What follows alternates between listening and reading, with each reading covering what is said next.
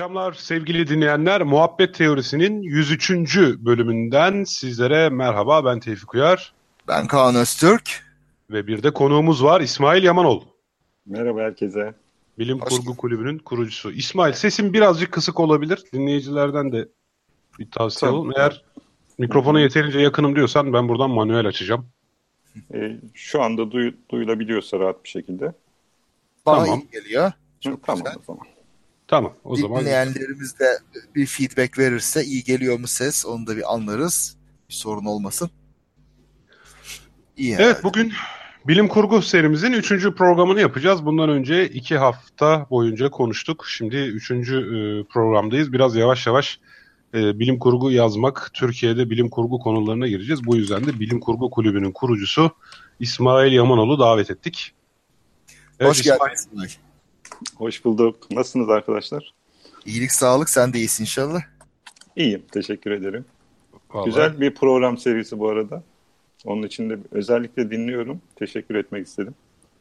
Sağ olasın biz de teşekkür ederiz. Geçen cuma işte Tevfik'in davetiyle ben de sizin kitabınızın lansmanına geldiydim. Evet, Çok hat- güzel bir grup, süper bir grubunuz var. Teşekkür ederim. Kalabalık ba- da güzeldi. Tabii bayağı üretken bir bilim kurgu camiamız var yani Türkiye'de o anlaşılıyor. Evet var yani küçük de olsa ama üretken bir topluluk var. Ee, da evet. ileride daha da genişleyecektir diye umuyoruz. Tabii büyür muhakkak büyür. Çok güzel bir şey. Teşekkürler. Valla işte grubun üretken olması çok şey yapmıyor ama ya. Okurun okurgan olması lazım biraz. biraz o bir kısa Türkiye'de... döngü aslında. Değil, evet, sen ya. de biliyorsun. Ya geçen kim söyledi? Herhalde yazarı okur yazar sayısı okur sayısından fazla olan bir ülkeymişiz yani. Neye göre ölçülmüş tam bilmiyorum da. Yani okurdan çok yazar var Türkiye'de. Ha, Aziz Nesin de demişti yani her üç Türk'ten dördü şairdir diye. Onun gibi bir şey herhalde bu da. o da iyiymiş. evet sesimiz süper geliyormuş. Bu durumda e, bir değişiklik yapmaya gerek yok. Şimdi öncelikle İsmail biraz e, senden özür dileyerek. Gerçi sen de bu arada bu haberleri yorumlarınla katıl tabii.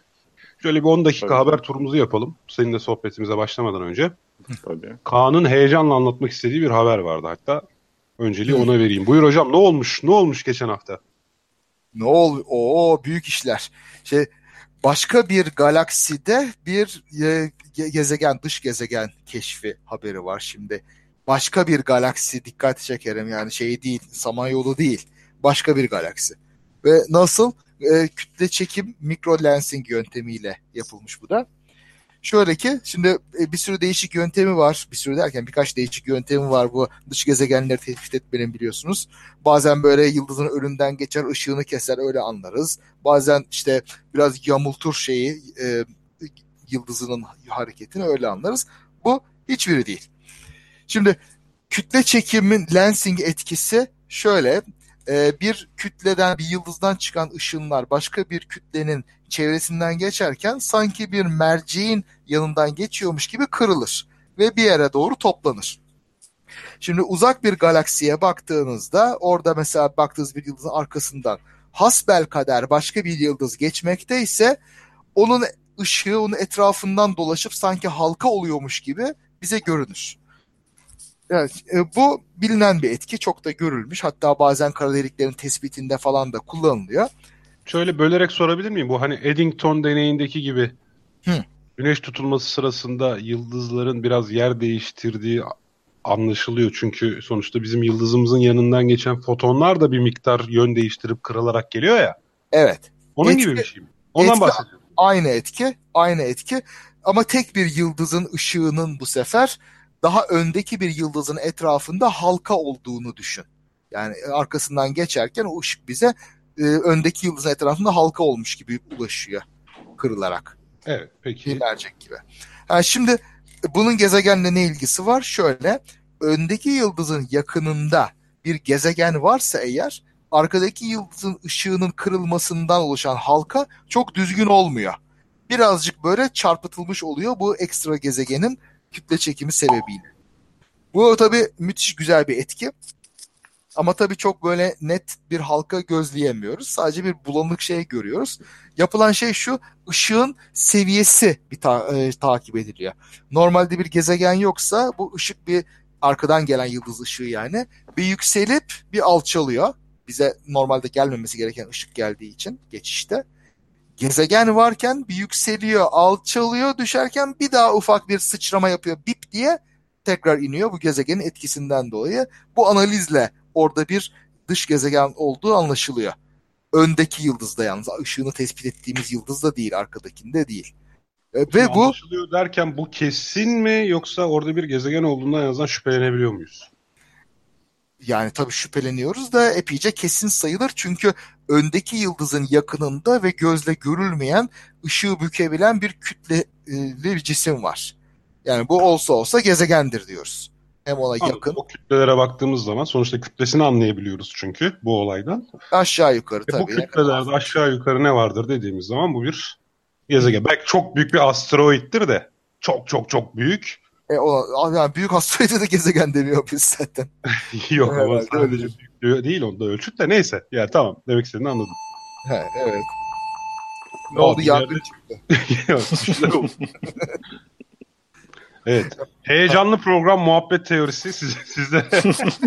Heyecandan. Yangın alarmı heyecanlı yaşattı.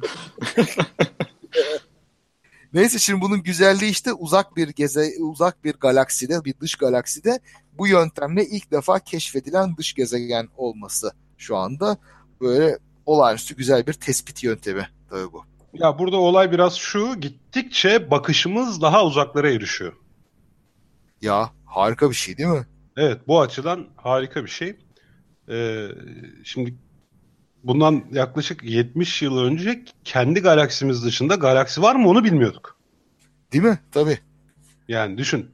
Tabii. Şüpheleniyorduk başka galaksiler olduğundan ama elimizde varlığından emin olduğumuz yegane galaksi Samanyolu'ydu. Şimdi başka galaksilerde öte gezegen keşfediyoruz. Hatta öte gezegenler olduğuna da 25 sene öncesine kadar emin değildik. Değil mi? Tabii. Çok çok güzel şey. Kim bilir önümüzdeki 25 senede neler çıkacak ya. Muazzam. Bu tespit yöntemlerine ben işte bayılıyorum. Bunların hassasiyetine böyle hep bu programlarda yani ne harika ne harika deyip duruyorum. Benimle de dalga geçmeye başlayacaksınız yakında ama yani gerçekten de bu yüksek hassasiyetli tespitlere hastayım cidden hastayım. Yok şimdi orada cherry picking var. Sen hasta olduğun şeyi gelip anlatıyorsun zaten. Yoksa anlatmıyorsun. Peki. tamam yani ne diyeyim. Yani o yüzden normal hep harika harika diye anlatmadım. Peki tamam o zaman. Ben de, hadi sen de bir haber ver bakalım. Hadi ben de şöyle bir teknoloji haberi vereyim. Hardal tohumundan elde edilen biyoyakıtla uçuş denemesi yapıldı. O bayılırım hardala. Ah ben de yani uçuş sırasında düşünsene mis gibi böyle. Aa, buram buram. Hiç daha buram buram hardal koktuğunu. Tabii şöyle bir şey var. Yüzde onu e, biyo, yani biyoyakıtla yapıldı. Zaten regülasyonlarda yüzde elliye kadar izin veriyor biyoyakıt kullanımına. Hmm. Şimdi ben bunun haber değerinden ziyade şeyden bahsetmek istiyorum. Bu tür haberlerde böyle biraz çok hava yolu merkezli bir bakış oluyor tamam mı? Hı. İşte mesela bu haberde de diyor ki uçuştaki karbon emisyonunu %7 azalttı. Evet. Bakıyorsun çok güzel ama bu biraz tabii hava yolunun maliyet anlayışıyla alakalı biraz ha. da.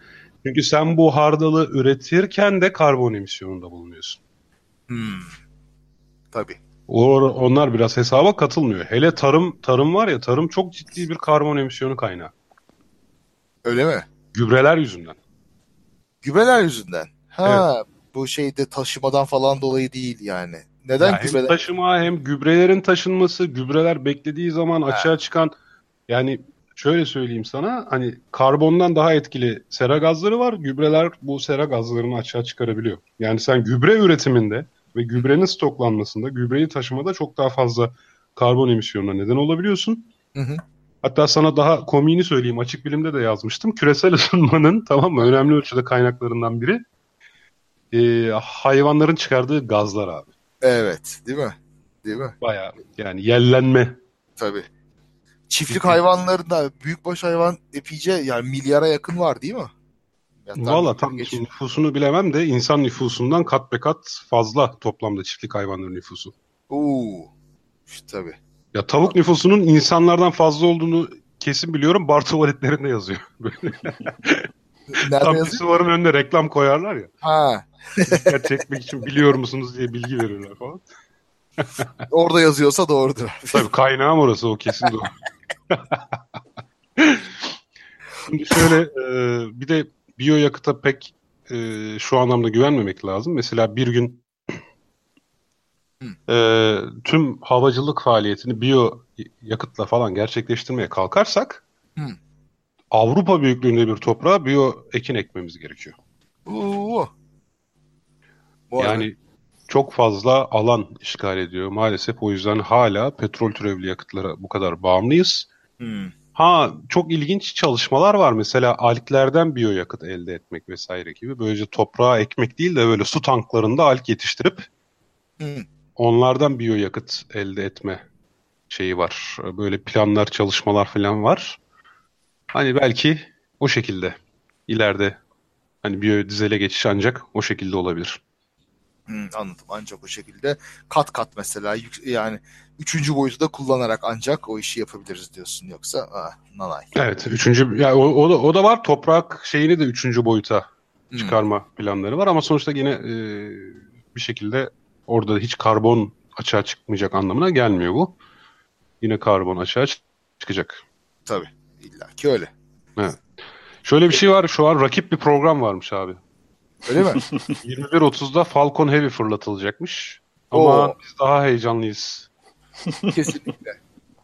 Biz size... Ya, Falcon Heavy'yi her zaman izlersiniz. Muhabbet teorisini bir daha nerede dinleyeceksiniz? o sadece Mars'a gidiyor. Biz öbür gezegenlere de gidiyoruz. Oo, aynen biz galaksi ötesinden bahsediyoruz. biz halay gibiyiz. Bizimle her yere gidersiniz. Ben de bir ekleme yapayım istiyorsanız haberlere. Yap Tabii hocam. Lütfen. Ee, bir bakana satışan robotu bugün formatladılar galiba. Evet rahmet diliyoruz kendisine. Nasıl ya? Aa duymadın mı? Süper. Anlatsın. Ya, bugün bir şeyler duydum sizi anlamadım falan demiş bir bakana. Ee, şey var bir tane e, robot e, bakanın konuşması esnasında galiba sergilenmek üzere işte sahneye çıkarmışlar da e, bakanın söyleşisine e, sohbetine biraz karışmış. Vay Bakan vay. da sinirlenip e, buna müdahale edin diye buyurmuş. Terörist miymiş robot? yani şu anda değil ama ileride sinirlenip olabilirse bilmiyorum. İleride DHKPC ile falan bağlantılı çıkabilir. Büyüklerinin şey sözünü kesiyor yani. Daha ne terörist olacak işte. Bundan daha büyük terör mü var? Abi robot açlık grevindeymiş zaten. İmal edildiği günden beri hiçbir şey yememiş. Oo tam tam terörist. Kesin teröristtir yani. Kesin kesin terörist. Durma eylemi de yapıyor orada tabii. Duran robot eylemi. Değil Al işte daha ne? Onu formatlamayacaklar da beni mi formatlayacaklar? Beni de formatlarlar gerçi ellerinden gelse ya o da ayrı. Abi dur sen bize lazımsın. Biz senin yedeğini alalım. Abi yedekle beni bir yerde artık kaç terabaytsa bilmiyorum parasını veririz alırız yapacak bir şey yok. O teknik yönetmenimiz Kübra'dan haber geldi. Fırlatma 23-15 ertelenmiş. Abi Oo. aradın değil mi arkadan? Arkadan aradın hallettin değil mi? Tabii canım Elon dedim yani böyle girme araya nedir ayıptır abi dedi. Büyüğümsün dedi ben karışmam sana dedi. Siz ha. kafanıza göre takılın dedi. Program program var. Ertele diyeydin ya. evet tabii. Hadi dedim çok erteleme hadi bir şey kaçırırsın falan ya ama iki saat ertele dedim tamam. Ne olsun anca bizim program bitecek. İnsanlar bizim programın e, bir saat falan böyle hani şeyini yapacaklar. Tabii. Ondan sonra fırlatılabilir yani. Tefekküre dalacaklar, meditasyon yapacaklar böyle ne dinledim ben şimdi. Ne manası vardı bütün bunların diyecekler anca. İyi iyi abi gerçekten minnettar sana. Neyse artık konularımıza dönelim. Dönmeden tamam. önce birkaç duyuru yapalım. Hatta istersen Yeryüzü Müzesi konusundaki duyuru, ikinci baskı konusundaki duyuru İsmail'e bırakayım ben. Süper. Ta- tabii. E, muhtemelen bilenler biliyordur ama bilmeyenler için bir tekrar üzerinden geçmek gerekebilir. E, Bilim Kurgu Kulübü olarak Yeryüzü Müzesi adında bir kısa öykü antolojisi e, hazırladık ve bunu geçtiğimiz aylarda Itaki etiketiyle piyasaya da sürdük. İçinde e, kulübün 18. kuruluş yıl dönümüne binaen 18 yazardan 18 kısa öykü var. E, Tevfik de içinde sağ olsun bizi kırmadı. E, gerçi başına kötü bir şey geldi ama onu sonra hallettik. Aslında bugün programda espri yapsak iyi olurdu İsmail. Tam ben konuşurken ben düşeceğim sen gireceksin. yani... Kaan, Kaan'ı hatırlatayım da Kaan benim öykümün son sayfası yanlışlıkla İsmail'in öyküsü basıldı. Aa, ona belaymış evet böyle bir talihsizlik yaşadık ama sonraki baskıda o sorun düzeltildi. Şu anda e, piyasada olanlar sağlıklı, normal. Onu söyleyelim, onun müjdesini verelim. Güzel. Ee, Ama şey de yapmışlar ya bu kitabın içinde gelen bu kitap ayrıcına da Tevfik'in hikayesini spoiler'ını koymuşlar. Son cümlesi spoiler olmuş. Ya Ama eski... bu ilginç zaten. ikinci kitap, ikinci baskıyı alan öykünün sonu zaten sorumlu değil. değil. Evet. Ama şey yapmışlar. Baskıyı alanlara ayraç üzerinde benim öykümün eksik kısmını Herhalde fikir oymuş da. işte İlginç şey, yani. Hani şey biraz bana jest düşün, olsun diye mi oldu bilmiyorum. Şey diye düşünmüş olabilirler. O önceki baskıyı alıp da işte e, o sorunla karşılaşanlar en azından e, ayraç üzerinde sorununu halletsin diye düşünmüş. Kitap evinden ayrıca araklasın çaktırın. Nedeni bu olabilir diye düşünüyorum.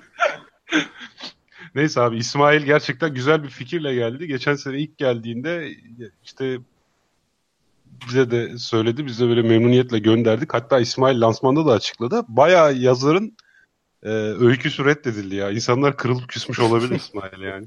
Ya küsecek bir şey yok. Yayıncılığın tabiatı bu yani bazen. Evet ben de her zaman yapacak bir şey yok. onu söylüyorum. Yani sonuçta yayıncılık hani matbaacılık değil. Her geleni yayınlamak gibi bir şey söz konusu olamadığı için illa eğlenenler geride kalanlar oluyor. Bundan da işte karşılıyorlar zaten yazarlar.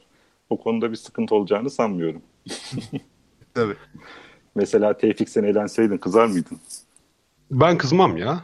Değil mi? Yani. Yok yok ben ne daha iyileri varsa daha iyiler çıkar. Yapacak bir şey yok yani.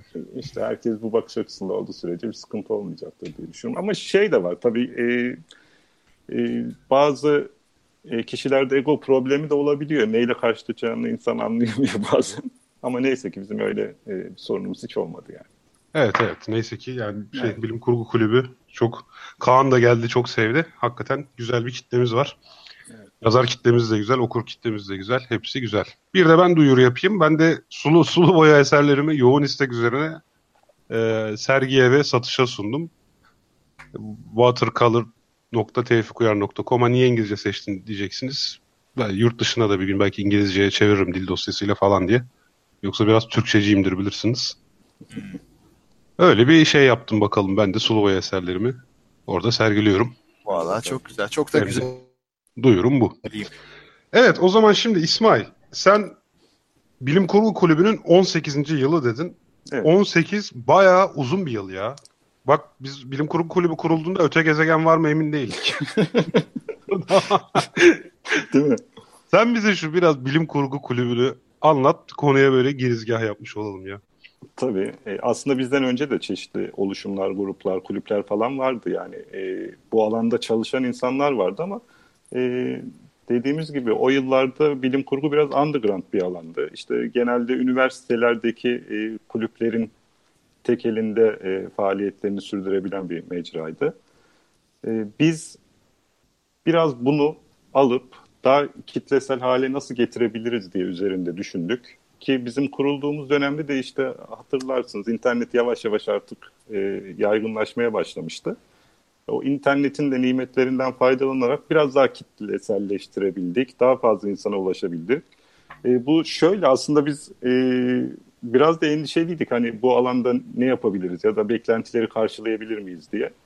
E, zaman içinde e, çok geniş bir yazar kadrosu edindik. E, bir alanda da işte uzun süre uğraşınca ister istemez yetkinleşiyorsunuz. Daha fazla bilgi havuzuna ulaşma şansınız oluyor. Yazıyorsunuz, çiziyorsunuz falan. Dediğim gibi geniş bir yazar kadrosu edindik. Ee, sonra dedik ki yani bu kadar geniş bir yazar kadromuz var madem. Neden e, yazın olarak yani edebiyat olarak da bir katkı sunamıyoruz diye düşündük ve işte çeşitli projeler yaptık. Geçmişte bazı kısa öykü yarışmaları falan düzenlemiştik. Bunlar da kesmeyince en son artık doğrudan bir kitap çıkaralım diye düşündük işte. Yeryüzü Müzesi'deki yazarlar e, kimisi evet amatör ilk kez e, bir kitapta yer alan yazarlar ama üçte ikisi falan zaten önceden kitabı olan e, kendini ismini duyur, duyurabilmiş yazarlardı. Ama şunu söyleyebilirim. Bilim Kurgu Kulübü 1999'da kuruldu. Biz 2004'te falan e, artık internette tamamen e, daha aktif olmaya karar verdik. Ondan sonra biraz adımız sanımız duyulmaya başladı.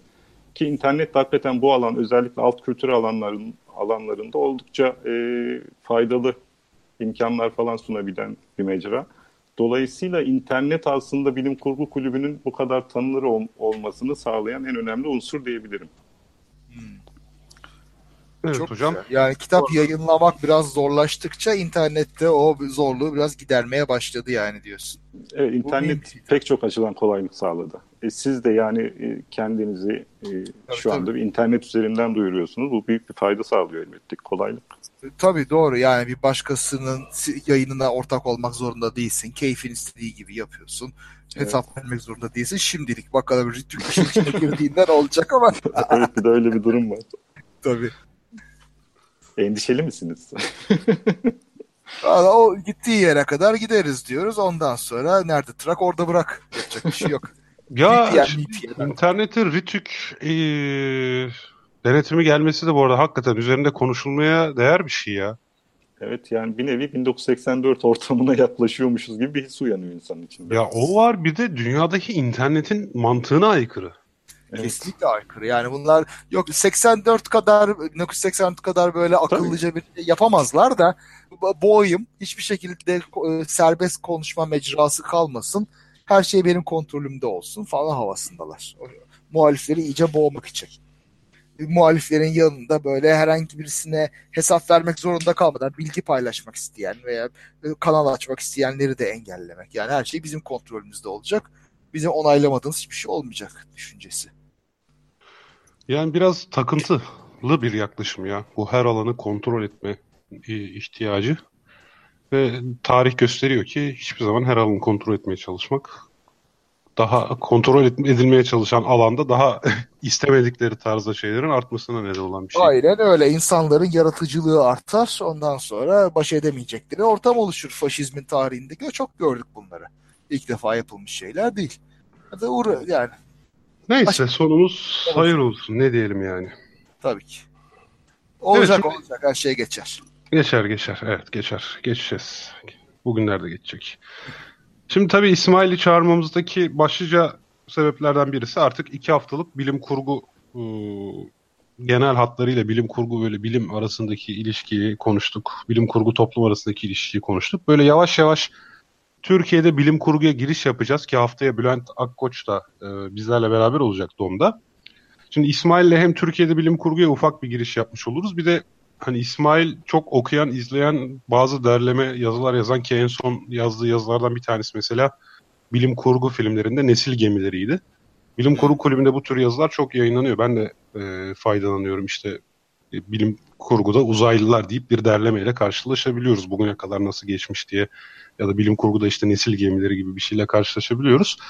Biraz da şey böyle bilim kurgu da karşılaşılan komik ya da hani e, bilimle tamamen uyumsuz bazı hata örneklerinden bahsederiz diyordum. Ama daha da önemlisi bugün esas olarak konuşalım dediğimiz mesele ki burada İsmail'in de katkıları olacak. Bilim üretmekle bir ülkede bilim üretilmesiyle o ülkenin bilim kurgu edebiyatı arasındaki ilişki. Evet. Yani İsmail'in elinden haliyle siteye koymadan önce bir editör olarak çok fazla öykü geçti. Ben de bazı öykü yarışmalarında jüri olarak bulunduğum için 250-300 tane öykü okudum. Uu, Yani mecburiyetten abi çok zor oluyor. tabii. Şimdi düşündüğümüz zaman şu an hani elimizde iyi kötü bir şey var.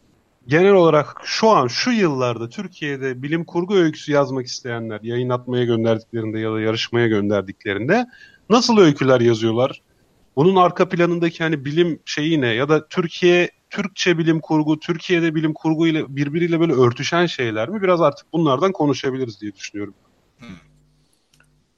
Tabii. Doğru. Evet, mesela hatta yayından önce biraz Kaan'la konuşmuştuk. İsmail gelince soralım diyorduk. İsmail, bu Fransız bilim kurgusu, Alman bilim kurgusu falan bunlar hakkında senin bilgin var mı? Yani sinema düzeyinde e, biraz var ama edebiyat düzeyinde e, şöyle diyebilirim. Özellikle Alman bilim kurgusu edebiyat düzeyinde pek ileri seviyede değil onu söyleyebilirim. E, sinema düzeyinde de öyle. Genelde bu işleri daha çok Amerika götürüyor. E, Onların tek elinde gibi bir şey oldu. E, şeyde Japonya'da bilim kurgu faaliyetleri çok yoğun ama onların kültürü çok daha değişik. Anime ve manga üzerinden ilerleyen bir kültür olduğu için e, bugün işte bildiğimiz o ba- batı versiyonu, bilim kurgunun batı versiyonunu e, üreten ve geniş kitlelere arz eden Amerika Birleşik Devletleri var. Ama şöyle bir durum var. E, Türkiye'de madem gireceğiz bilim kurgu konusuna şöyle diyebilirim.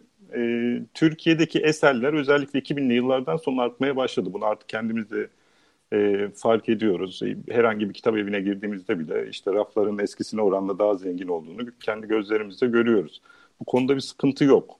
E, yani göstergeler de ileride daha da artacağını artacağını işaret ediyor. Çünkü Türkiye'de bilim kurgu edebiyat özellikle. Çünkü sinemada hala bir pek bir varlığımız yok. Arada çıkan komedi, e, bilim kurgu karışımı filmleri e, hani bu bağlamda ciddiye alamıyoruz tabii ister istemez. Evet. Ama e, özellikle edebiyat kanadında bir gelişme olduğunu görüyoruz. Bunun nedenleri aslında işte biraz önce bahsettiğimiz internet mevzusu bunun en önemli nedenlerinden biri. E, çünkü alt kültür grupları artık e, internet üzerinde bir araya e, gelebilme imkanı buldular. Üretimlerini daha geniş kitlelere ulaştırabilme imkanı buldular. E, çeşitli etkinlikler yapabilme imkanı buldular. Bu alt kültürün e, internet üzerindeki kaynaşması, dayanışması ister istemez e, Türkiye'de belli başlı işte bilim kurgu oluşumlarının başını çektiği bir e, hareket de yarattı. İnsanlar aynı zamanda işte e, bu oluşumların üretimlerinden falan da faydalanarak ister istemez e, bilim kurguya ucundan da olsa ilgi duymaya başlıyorlar. Bilim kurgu kulübü aslında bunu da sağlaması açısından e, bence önemli. Sonuçta hiç hayatında bilim kurgu okumamış birisi de e, dikkatini çeken bir konu olduğunda ona bir kulak kes. Alo. Çünkü. Ha, tamam. İs, ister istemez. Geliyor değil mi ses normal? Ha, şimdi geliyor. tamam. Ee, dediğim gibi internet Türkiye'de bilim kurgu üretimini ivmelendirdi. Yani bu ortada olan bir gerçek. Ama şöyle belki genel olarak bir eleştiri yapılabilir. Türk, çünkü ben çok e, siteye gelen öyküleri falan okumak durumunda kaldığım için e, şunu genel hatlarıyla belki şöyle bir eleştiri getirebilirim. Türkiye'de bilim kurgu e, teknik içerikten yoksun genel olarak daha çok böyle hayal gücüyle e, kotarılmaya çalışan çalışılan kurgularla karşılaşıyoruz. E, bunun nedeni aslında bilim kurgu yazarlarının e, bilim kökenli olmamasından kaynaklanıyor. Ya da iyi Çünkü, bir bilim okuru olmamasından hatta tabii, belki desek daha iyi. Yani bilimle kurumsal bir ilişkisi olmasa da Tabii iyi bir bilim takipçisi de olması aslında evet. belki bu açığı kapatmasına yetecek ama e, hani bu tarafta da bir eksiklik olduğunu görüyoruz. Neticede e, batıya baktığımızda falan işte o bilim kurgunun e, kurucuları dediğimiz, bilim kurgu dendiğinde hepimizin aklına gelen isimler aynı zamanda bilim insanı. E, As Asimov işte biyokimyagerdi, Arthur C. Clarke mühendisti, e, Stanislav Lem teknisyendi. Genelde e, bilim kurgu kimliğinin yanı sıra bilim insanı kimliği olan insanlar bunlar. Dolayısıyla aslında anlattıkları konuya bilimsel açıdan çok hakim kişiler ve içeriklerini bu hakimiyetleri doğrultusunda dolu dolu doldurabiliyorlar. Şimdi Türkiye'deki e, bilim kurgu e, yazarları eğer böyle bir e, teknik bilgiden yoksunlarsa bu açığı daha çok hayal güçleriyle doldurmaya çalışacaklardır ister istemez. Ve genelde karşılaştığımız e, eserlerde de ortaya çıkan manzara bu. E, bunu nasıl aşabiliriz? İşte bilime ilgi duymamız e, toplumsal anlamda gerekiyor belki e, popüler bilim sitelerinin e, en büyük işlevlerinden biri e, zaten bilimi o teknik çok aşırı ağır teknik kısımlarından kurtarıp halkın anlayabileceği ama doğru bir şekilde Tevfik'in o konuda bayağı der yansınları vardı vakti zamanında. Düzelmedi herhalde hala. Çoğu yerde haberlerde falan saçma sapan e, bir şekilde bir hale getirilip sunuyor, sunuluyor haberler. Öyle maalesef. E, Maalesef öyle. Ee, daha ciddi, daha doğru dürüst e, bir şekilde bilim haberleri halka ulaştırılabilirse ister istemez insanlar da e, bu içeriklerden beslenerek daha doğru bilgilere ulaşarak belki e, o bilim kurgu kurgularının içini daha teknik şeylerle doldurabilecekler ama biraz daha herhalde buna var diye düşünüyorum. Yani sonuçta yerli bilim kurgu edebiyatı henüz gençlik çağına yeni geçti diyebilirim yani. Çocukluk döneminden gençlik dönemine geçti diyebilirim. Bu açık zaman içinde kapanacaktır diye düşünüyorum. Genel bir e, eleştiri bu olabilir herhalde. Siz ne düşünüyorsunuz? Tabii Valla şu da ben, e, mesela şeye de yeter abi. Hani sen çocukken bilim kurgu okuyacağın zaman yerli yazar bulabiliyor muydun ve o zaman nasıl de yeter. Ben çocukken şey diyorsun e, mamut avlarken biz falan mı demek yok yok ya 80'ler 90'lar işte. 90'larda ben okumayı yeni öğrenmiştim 90'ların başında çünkü. 90'larda üniversitedeydim affedersin. şey valla ço- çocukken yerli yazar ya çocukken yabancı yazar da çok bulamıyorduk yani evet. çocukken dediğim böyle eserler de çok az doğru. Ha, e, şeydi Altın Yayınları'nın meşhur şey, şeyleri Asimov vardı. kitapları Asimov, Asimov, garip garip başlıklarla çevirdikleri şeyler vardı. Onun dışında tek tük Arthur Clarke işte o Baskan yayınlarının berbat Hı. çevirileri vardı. Kurgu bilim serisi. ha kurgu Ya bilim. İsmail senin yaşta ileri gerçi değil mi? Biraz ben bana şey yapıyorum. Ha, da. şey var. Ama çok güzel bir seri olarak bu cep yayınları, cep kitapları. Heh, cep Hı hı. kitaplarının çok güzel. Yalçın İzbul'un çevirdiği, derlediği şeyler Evet. mesela onlar çok iyiydi. Ee, ondan sonra 90'larda işte Metis'in devreye girmesiyle çok kaliteli şeyler çıktı. Çıktı. Benim işte takip ettiğim şeyler o zamandaydı. İşte 2000'lerde şeydeydim, Amerika'daydım. Orada bir, tek, biraz aldım kitap ama ondan sonra biraz bıraktım okumayı doğrusu. 10 senedir falan. Pek takip etmedim. Ya şimdi şu e, konuştuğumuz şunu aklıma getirdi. Geçen e, iki hafta önce bilim kurguyu bilim kurgu yapan nedir falan diye tartışmıştık. Aslında işin içinde yani teknik ayrıntılar, bilimsel şeyler, teknoloji falan olması tam olarak onu bilim kurgu yapmıyor diye anlaşmıştık. Mesela Marslı filme bilim Hı hı. kurgu değil demişti Tevfik. E ben de ondan sonra ona hak vermiştim. E, şey var aslında o konuyu belki daha değişik bir açıdan bakmanızı sağlayabilirim. Ha. Şöyle şunu diyeyim. Batı'da gerçi hani bizde e, bilim gerçek diye çevrilen bir tür var. E, near fiction deniyor Batı'da buna. Hı. E, çok yakın geleceği anlatan. Yani aslında mevcut teknolojiyle de yapılabilecek şeyleri e, bir kur- kurgu içinde aktaran bir film türü e, gelişti. Bunu da bilim Hı. kurgunun altına koyuyorlar şu anda. Mesela işte Gravity e, ya da hatta şeyi hatırlarsınız e, Apollo 13 diye bir film vardı galiba. Evet, evet. E, Tom Hanks'in olduğu. Mesela o bir tarihi bir filmdir aslında bilim kurgu değildir ama e, Evet. onu da onun içine sokabiliyorlar. Ya orada tarz bir- uzay olunca tabii bilim kurgu oluyor otomatikman bazıları için. Yani evet o, o kategoriye sokarak lanse edebiliyorlar. Yani şöyle de diyenler var hani Mars'ta bilim kurgu mudur değil midir diye. Mars'a hala insanlı bir uçuş gerçekleştiremediğimize göre bilim kurgu olabilir diyen de var. Hı. Mevcut teknolojiyle şu anda Mars'a insan e, gönderebilir miyiz? Yani insanlı bir görev yapabilir miyiz? E, bilemiyorum yani o Yok Ee, yaparız. Yani teknik yaparız imkansızlık yok orada da biraz maliyetler çok yüksek. maliyetler evet. E, attığın taş ürküttüğün kurbağaya değecek mi şeyindeyiz hala. Doğru yani Ben şimdi- bunları düşünce bu, Şu- bu şekilde şunu- bir şey çıkıyor ortaya. Ne demiştin? New fiction mı demiştin? Near fiction deniyor evet. Evet, Yakın kurgu Kaan gibi. senin itirazının aslında şeyi varmış bir adı yani başka yerlerde. tamam tam bilim kurguya girmese de bu da böyle değerlendirilebilir bir alt kol olarak diye düşünmüşler. Herhalde Evet. Black Mirror falan da ona dahil. Bu New Fiction'a dahil. Yani Yani bazı bölümleri evet tamamen ona dahil ama bazı bölümleri de hani çok uzak bir gelecekte falan karşılaşabileceğim şeyleri anlatıyor. Bir bölümde Evet, evet, mesela çok spekülatif tamam, şeyler spekülatif şeyler de var. Tüm dizi olmasa bile bazı bölümlerin evet New Fiction dediğimiz o alt türe sokabiliyoruz. Neyse şimdi demek istediğim şuydu. Ee, aslında bilim kurguda bir spekülasyon ve bilimsel gelişmenin toplumda yaratacağı etki asıl odaktadır ya yani toplumsal etkiler. O açıdan belki de bilimsel teknik ayrıntıya hakim olmak çok önemli olmayabilirdi diye düşünesim geliyor. Öte yandan tabii bilim ve teknoloji olmadan bilim kurgu da olmaz. Yani bilimsel gelişmeleri takip edeceksin ki bunların toplumda nelere yol açacağını hayal edebilesin Tabii. bilimsel gelişmeleri çok takip etmeyince tabii herhalde biraz kısır kalıyor o açıdan. E, bilimsel Şimdi- ilerleme çok olmayınca ülkede onunla ilgili yan ürünler, popüler kitaplar falan da az oluyor.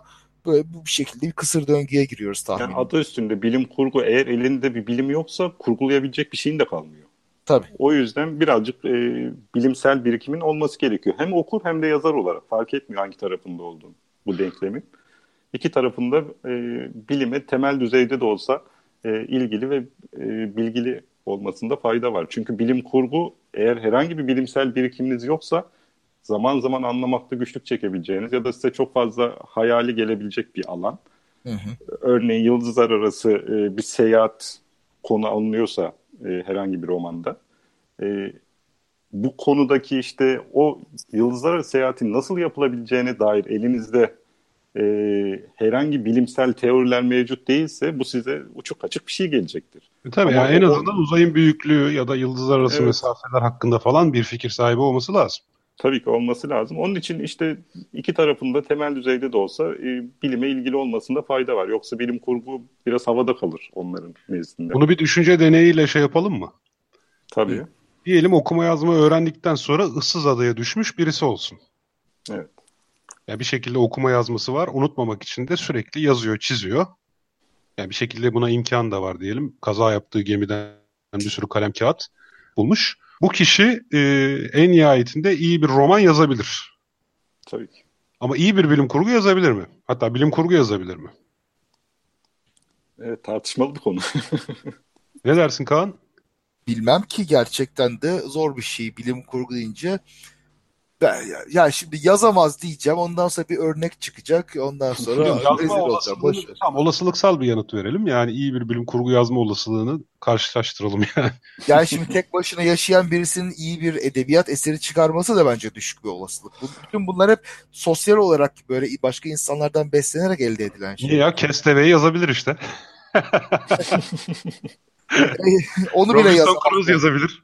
Ya onu bile yazamaz. Söyleyeyim sana onu bile yazamaz. Yani Yok hani demek istediğim bilimsel bilgi e, sahibi olma imkanı olmayınca bir kimsenin Hı hı. bu bilgiye erişemeyince bilim kurgu yazmasını beklemek artık iyice imkansızlaşıyor.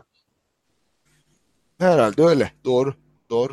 Yani hani Yani dedim en azından uzayda bir şey yazacaksa insanın iyi kötü hani gezegenlerin yapısı hakkında bak ki kim olduğunu söylemeyeyim. Çok samimi bir arkadaşım var. Geçen bana olan senin yüzünden romanımı değiştirdim dedi.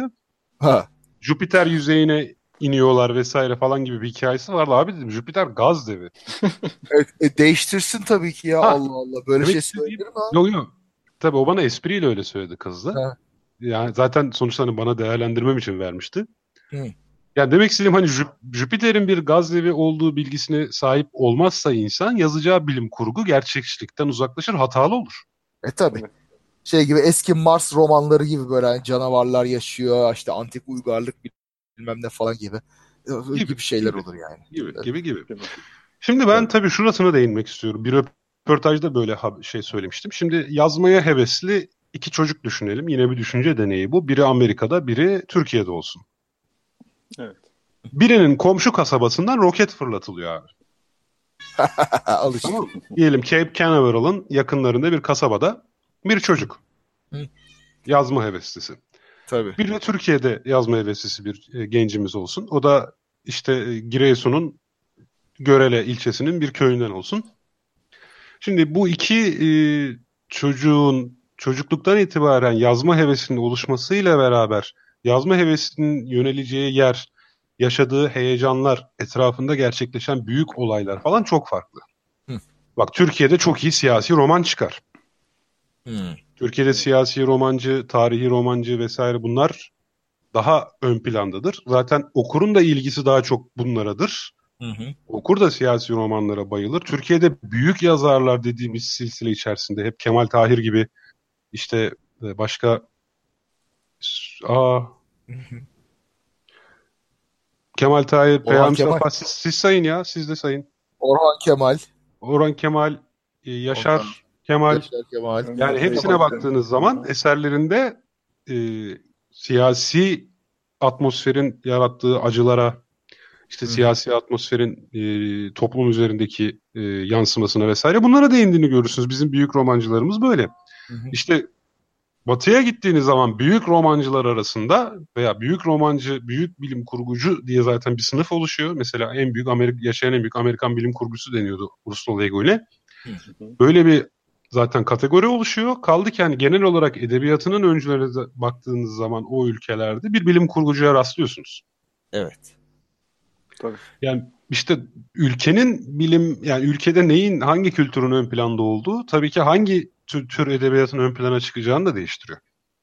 Tabii. Bir de ama o şey bir ülkenin karakterine de bağlı olabilir bu bilim kurgu yapmak, yapmamak. Onu da teslim etmek mümkün. Yani e, başkası yapamaz diyemeyiz ama Amerikalıların öncü olduğu ve İngilizlerin de bayağı ileride olduğunu biliyoruz ama onun dışında mesela İngil pardon Almanya'dan, Fransa'dan, İtalya'dan çıkan çok süper bilim kurgu çok da duymuyoruz. Çizgi roman var ama bilim kurgu romanı çok yok. Şimdi bunu belki Amerikalıların tarihine bağlayabiliriz. İşte bu e, boş ve çorak topraklara yerleşmek, herkesten uzak bir şekilde tutunmaya çalışmak, vahşi batı geleneği hani western'i yaratmış olması gibi. Mesela e, uzay dediğin şey de yeni bir cephe mesela yayılacak yeni bir cephe.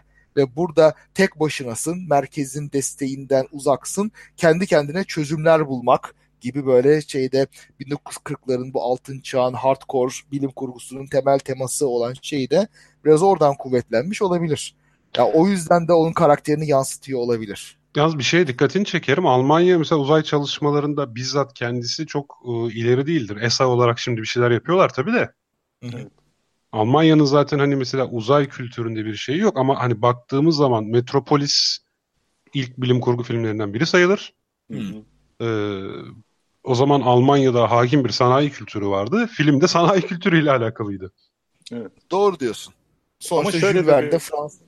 Şöyle de bir durum var. Şimdi bilim kurgu bence hani internetten falan bahsettik ki 21. yüzyılın kültürünü diğer türlere oranla daha iyi yansıtır hale geldi. Yani ne bileyim etrafımıza baktığımızda bile bunu görüyoruz. Yani bundan 50 yıl önce yazılmış bilim kurgu romanlarının içinde yaşıyoruz şu anda. Robotik, e, vakti zamanında işte robotikten, yıldızlar arası seyahatlerden, e,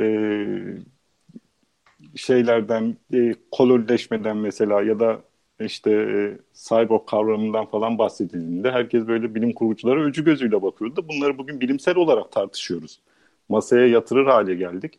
E, etrafımız aslında bilim kurgu olunca bilim kurgu insanlara uçuk gelmemeye başladı ha, falan dedi oldu insanlar. Hmm. Haliyle şimdi e, insanlar uzay çağı işte her gün bilimsel bir gelişme yaşanıyor. Bugün işte Mars'a koloni kuracak mıyız, kur, kuramayacak mıyız falan diye konuşuluyor. E, böyle bir dönemde insanların ilgisinin bilim kurguya kayması doğal. Bunun da örneklerini işte tüm dünyada aslında bilim kurgunun böyle, e, hafif hafif e, gelişmeye başladığından görebiliyoruz. Hani eskiden evet daha çok olanağı olan ya da buna e, hem siyasi hem e, teknolojik anlamda zemin hazırlayabilmiş ülkelerde bilim kurgu yükseliyordu.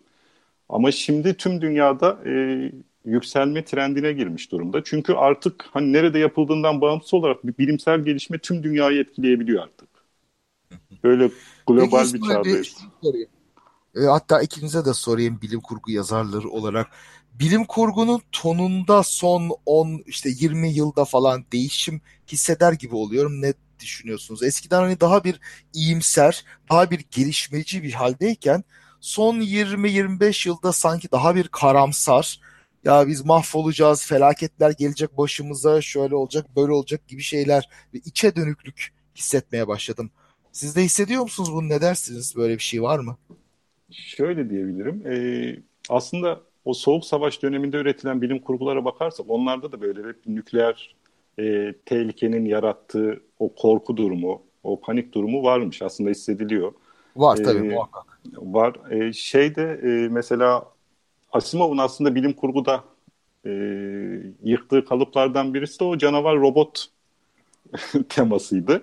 Çünkü Hı-hı. bilim kurguda o kadar çok işlenmişti ki artık yani robotlar e, yapay zekalı hale gelecekler, insanlığa baş kaldıracaklar ya da insanlığı köleleştirecekler tarzındaki kurgular o kadar ayyuka çıkmıştı ki Asimov daha küçük yaşlardan itibaren e, aslında robotların e, de bir basit birer araç olduğunu, bir makine olduğunu ve bunları bizim e, içlerine koyabileceğimiz bir takım yönergelerle e, kontrol edebileceğimizi falan düşündü. İşte üç robot yasası meşhur biliyorsunuz. Evet. Asimov aslında o e, akımı yıkarak, ters yüz ederek bir anlamda kendisine yeni bir bilim kurgu akımı yarattı. E, başrolünde işte e, cana yakın, insanlığın esenliğini düşünen falan robotlar vardı. E, bunu üç robot yasası sayesinde gerçekleştirdi. Kurgularında genelde üç robot yasasını hep kendi sorguladı. Kendi delmeye çalıştı falan. Öykülerinden hatırlarsınız. Evet. Ve sonun, sonunda ama hep bir şekilde e, iyi sonlar da bitti o öyküler. Yani yine 3 robot yasası kazan, kazanıyor aslında öykülerinde. Ama tabii şimdi şeyi de eklemek lazım o zaman da 80'lerde de bu sefer Cyberpunk akımı doğdu.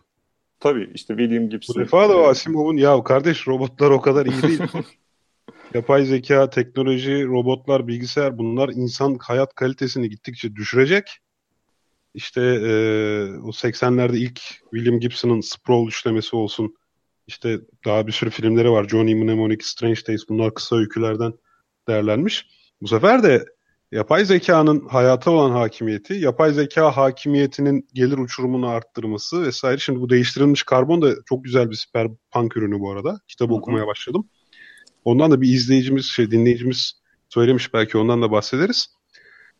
Ee, bu bakımdan baktığımız zaman o iyimserliğin tekrar kötümserliğe doğru evrildiğini hatta şimdi sosyal medya ile falan beraber Black Mirror da muazzam bir cyberpunk'tır aslında.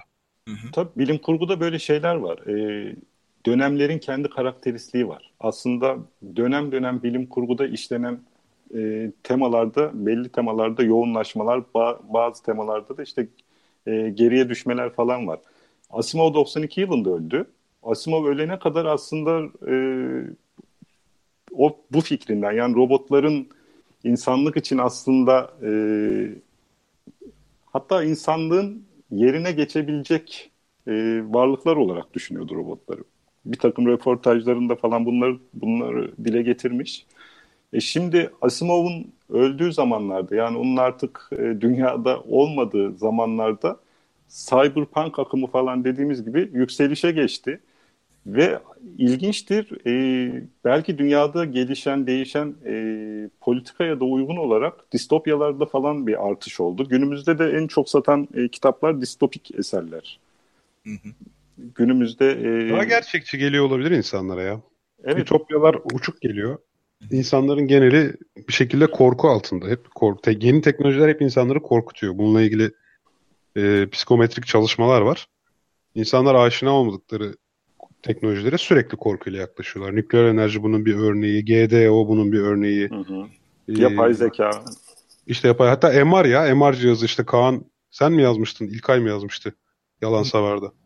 Ee, MR e, herhalde İlkay'dı. Mesela hani MR manyetik rezonans insana hiçbir şey olmamasına rağmen piyasada hemen bir MR zararı diye bir şey çıkıveriyor. İnsanlar da tanımadığı, bilmediği teknoloji olduğu için hemen zararlı olabileceği şeyini çok çabuk kapılıyorlar. İşte şimdi gluten saçmalığı çıktı. Soner Yalçın sağ olsun. Yani e, biraz biraz bununla ilgili teknolojik ilerleme geliştikçe galiba hani teknolojinin felakete evrilebileceği evet. yönündeki e, dramatik kurgular daha ön plana çıkıyor gibi. Ben bunu daha önce bir yazımda şöyle açıklamaya çalışmıştım. Şimdi bilim kurgunun ilk zamanlarında düşünülebilecek en uçlar hep düşünüldü. Evet. Yani uzayda en öteye gidildi. Işınlan, ışınlanma, en hızlı ulaşım zaten düşünüldü. İşte e, yapay zekanın en uç noktası çoktan düşünüldü. Yani aklınıza gelebilecek her türlü teknolojinin en ucundaki nokta ile ilgili temalar zaten yazıldı. Bilimsel bir devrim olmadıkça yani şu an bildiğimiz her şeyi baştan aşağı değiştirebilecek bir şey olmadıkça yeni bir uç hayal etmek imkansız. Dolayısıyla tamam. şimdi daha ucunu hayal etme işi bitti bittiğine göre sanki Kaan'ın söylediği de belki biraz buna karşılık geliyor. Evet artık daha yakın geçmişte daha böyle çok uzak uç teknolojiler değil ama daha günümüze yakın teknolojiler ve onun insanla olan etkileşimi üzerine olan e, bilim kurgu eserleri arttı sanki. Ama bir de şu var tabii e, bazı bazı distopyalar şimdi mesela distopya demeyeyim de e, nükleer felaket filmleri, romanları falan bunların da bazılarına yakından baktığımızda onun içinde bir iyimserlik kıvılcımı hep var. Mesela işte sonraki gün filmi The Day After'da. Postacıda nükleer... vardı yine öyle bir ha, şey. Evet değil mi? Yıkımdan hmm, evet. sonra insanlar bunu toplamaya çalışır. Hatta şeyi de iddia edeceğim. Terminator, Alien gibi filmler bile bir iyimserlik yani yılmamak, sonuna kadar mücadele etmek e, ve sonunda kazanmak üzerinedir. O açıdan. Ama bir distopya gibi değil yani. Bir sorunun var. Korkunç bir sorun ama onunla mücadele ediyorsun. İnsan zekası yeteneğiyle. Ha, e, bu sanki biraz azaldı ve dışa dönmekten mesela uzayda geçen hikayeler yerine dünyada geçen daha çok böyle biyolojiye, DNA'ya, gen teknolojisine yönelik şeyler daha fazla artmaya başladı. İçimize biraz dönüyoruz gibi oldu. Bir de şu var, e, özellikle 70'lerden önce bilim kurguyla fantastik birbirinden çok da ayrısı düşün, düşünülmüyordu. Hı hı. Günümüzde bilim kurguyla fantastik birbirinden çok sert ve net çizgilerle ayrılmış durumda. Ee, her esere bilim kurgu diyemiyoruz artık. Özellikle mesela işte bu Star Wars tartışmalarının falan günümüzde ayyuka çıkmasının nedenlerinden biri de bu. İçinde çünkü iki türe de ait nüanslar barındırıyor. Dolayısıyla artık ya sadece bilim kurgu olmalı bizim için bir eser ya da sadece fantastik olmalı. Tabii ki melez eserler de var. Onları başka bir kategoride değerlendiriyoruz. Bilim kurgu e, amacıyla, maksadıyla üretilmiş eserlerin de bilime tutarlılık bağlamında bir istikrar, kendi içerisinde bir istikrarı olması gerekiyor. Dolayısıyla bilimsel eserlerde artık bilim insanlarına danışılması moda haline geldi. Bu iyi bir şey aslında. Evet. Çünkü e, bugün filmlerde, e, e, çekimlerinde ya da arka planında artık bilim insanlarına danışıldığı, on, onların fikirleri alınarak kurgulandığını falan görüyoruz. İşte Interstellar filminde e, Nobel ödüllü evet Kip Thorne'la danışılması bunun güzel bir örneği. Ki dizilerde falan da böyle. E, şey hatta Marslı romanının yazarı Andy Weir e, bilim insanlarıyla falan internet üzerinden yazışarak yarattı eserini. Ki bu e, online olarak yazılmış bir kitap. O. Evet. Wattpad'de değil mi? evet Marslı kitabı e, online olarak internette kendi blogunda yazdığı bir eser. Daha sonradan onu çok ucuz bir fiyata Amazon'da satışa çıkardı falan öyle meşhur oldu. E, dolayısıyla bu fark artık iyice açıldığı için bilim kurgu bilim kurgu gibi olmalı anlayışı da yükseldi. Dolayısıyla her e, filmi bilim kurgu olarak nitelendirilmiş filmi izlerken biz de bunu arıyoruz o filmde. Eskiden bu pek yoktu. Yani ikisi arasındaki çizgi çok belirsiz. Artık o kadar e, belirli hale geldi ki e, insanlar bir bilim kurgu filmi kendilerine sunulduğunda ya da bir bilim kurgu kitabı sunulduğunda bunda bilimsel bir hata olmasın istiyorlar. Hmm. Mümkün olabilecek, e, ayakları yere basan bir e, konusu olsun istiyorlar. E, dolayısıyla günümüzde e, Tevfik'in biraz önce bahsettiği gibi çok uçuk e, konular artık işlenmiyor fazla. Eskiden olduğu gibi. Daha böyle dediğim gibi ayakları yere basan konular üzerine yoğunlaşılıyor. Belki bu dönemsel bir şeydir. Belki ileride değişir ama şu anda mevcut işte dünya bilim kurgusuna özellikle edebiyatta hakim olan anlayış bu. Yani eğer bir bilim kurgu üretiliyorsa o bir bilim kurgunun kesinlikle bilimle çelişmemesi ilkesi söz konusu. Peki bizim bilim kurgularda, şimdi ben de mizahi bilim kurgu çok yazıyorum. Evet. bir de onu düşünelim. Niye bizde mizahi bilim kurgu böyle yaygın? Biraz, biraz bizim kültürle şeyin örtüşmemesi mi? Yani tabii ki şimdi CERN İsviçre'deyken, NASA Amerika Birleşik Devletleri'ndeyken e, Türkiye'de bir roman yazıp burada bir parçacık çarpıştırıcı üzerinden bir şey kurgulamak zor olduğu için mi?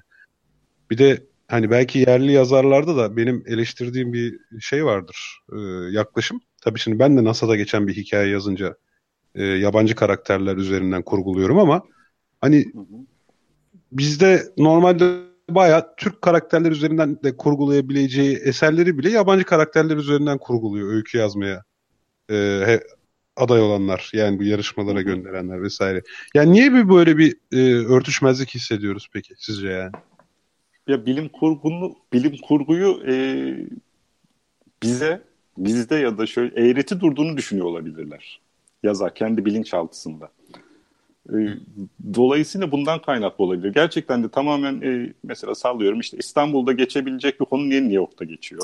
ya da Mehmet olabilecek karakterin adı niye John falan diye bunlar düşünüyor. Çünkü e, orada çok evrensel bir konu yok. Mesela bir ülkede dar bir bölgede geçen konuda yine de yabancı bir şehir. Yabancı isimler falan kullanılma eğilimi tabii, tabii, var. Çoğu zaman güncel ülke bile değil. Yani bugünün dünyası evet. bile değil. Tamam mı? Yani Ahmet de diyebilir aslında karaktere. Çünkü bambaşka bir dünya, bambaşka bir evren. Gene de Jack yani. Dediğim gibi yani kültürüm, kültürümüze ait bir şey gibi hissetmiyor olabilir bilim kurguyu. Çok uzak e, bir şeymiş gibi düşünüyor olabilir.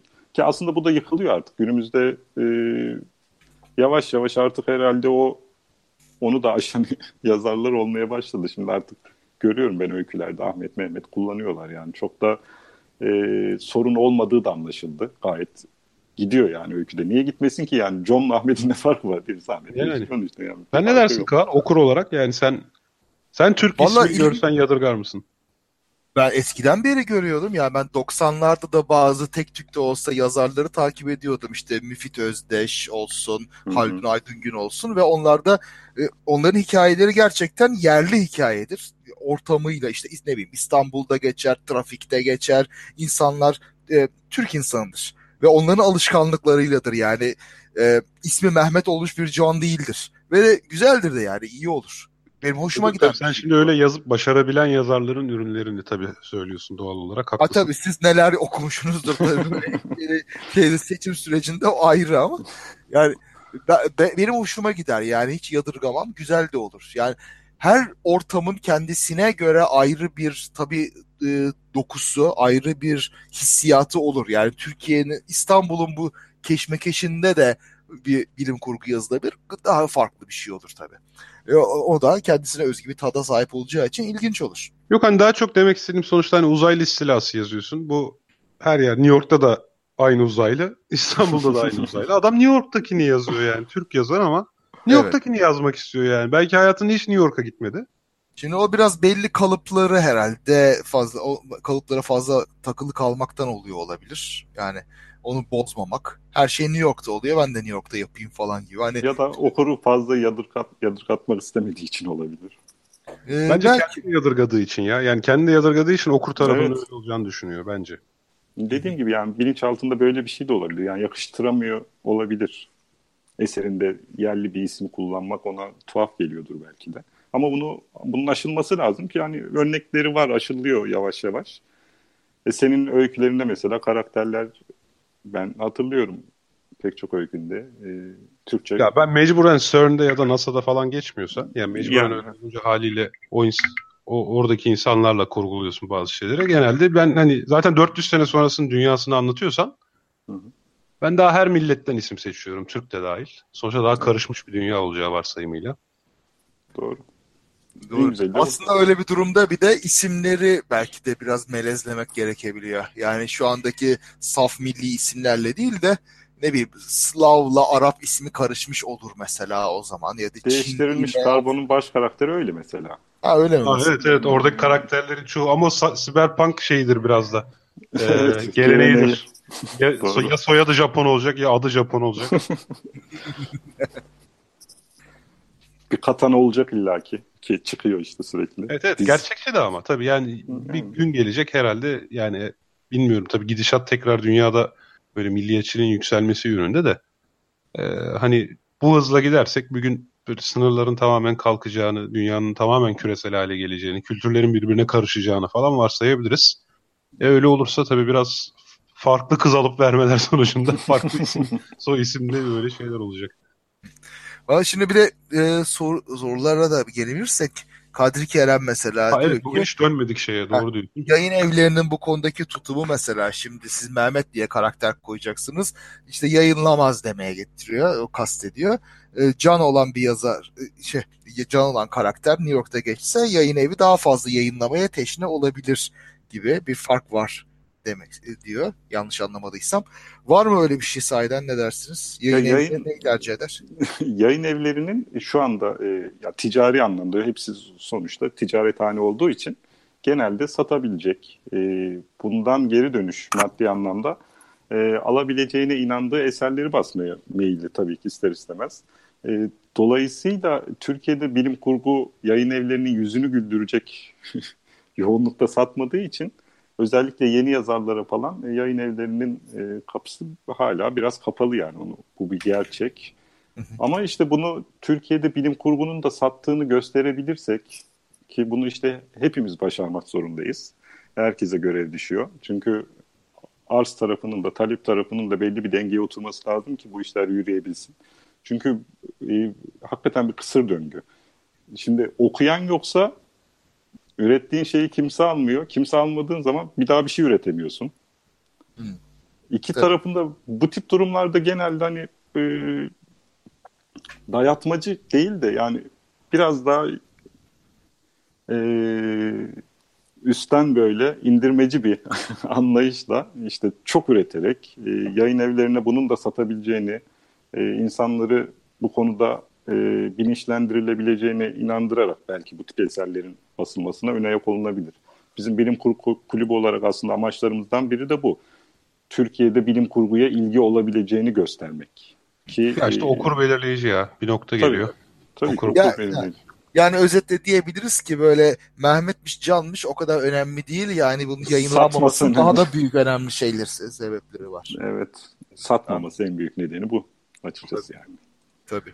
Tabii tabii. Ya şu var tabii yayın evinde o eseri değerlendirecek kişinin de böyle garip yargıları varsa ufak da olsa orada bir etkisi olabilir. Tabii, yani o da böyle ona da yadırgıyorsa Türk ismini falan. Hı.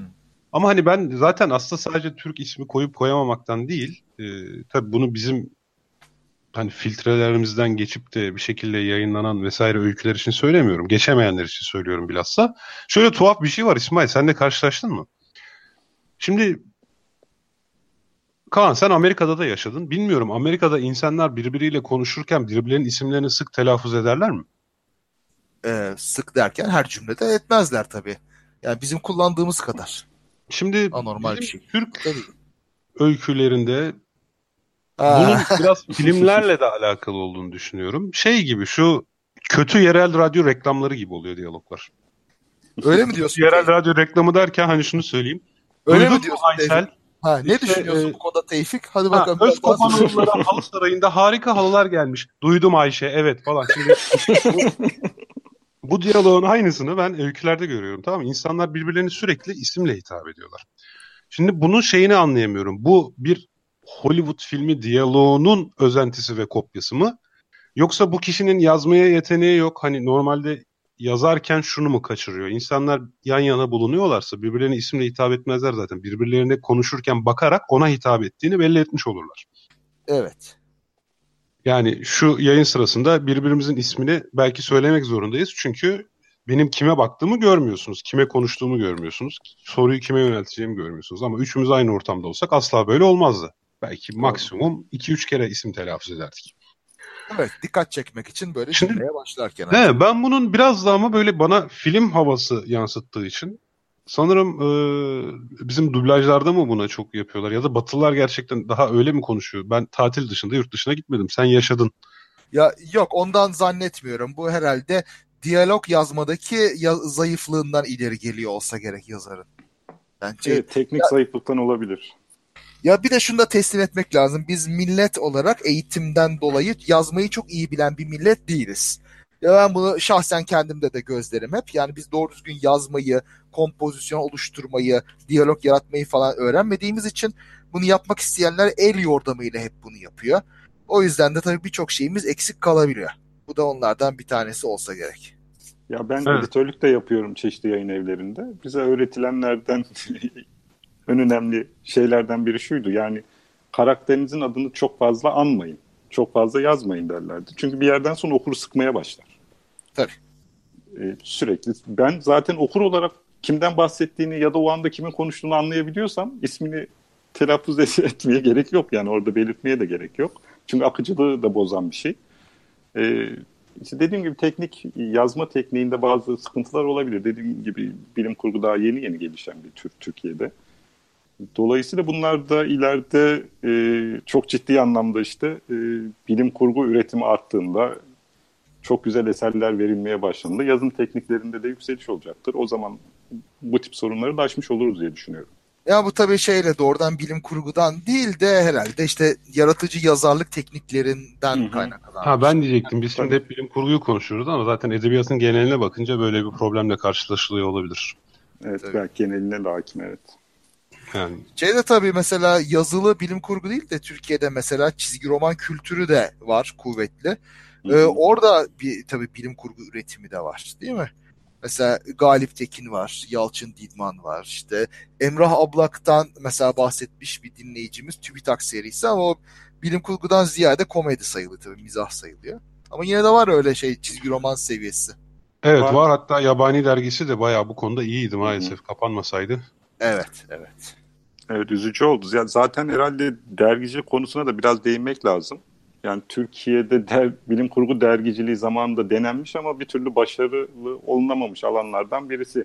Hatta bunun şöyle kötü bir tarafı var. Amerikan bilim kurgusuna baktığımızda özellikle edebiyatına onların tarihinde dergiler çağı denilen bir dönem var. Hmm. 1920'lerden 1960'lara kadar sürmüş ve yüzlerce derginin, süreli yayınlı derginin e, piyasaya sürüldüğü falan bir dönem. Ve insanlar da bu dergileri gerçekten e, alıp okumuşlar. Yani bu dergiler satmış.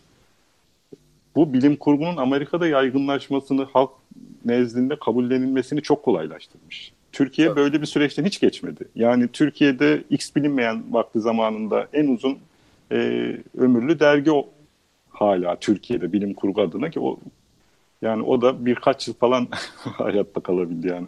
Uzunu evet. da o yani. Öyle söyleyeyim. Sonraki gelen e, bir takım dergi çalışmaları, girişimleri falan oldu ama onlar da çok fazla tutunamadılar. Dolayısıyla Türkiye'de çünkü şu, e, şu şurası önemli. Bugün belki internet bu açığı kapatabiliyor ama vakti zamanında bir bilim kurgu öyküsü yazdığınızda bunu nerede yayınlatacaktınız? Öyle de bir sorun var.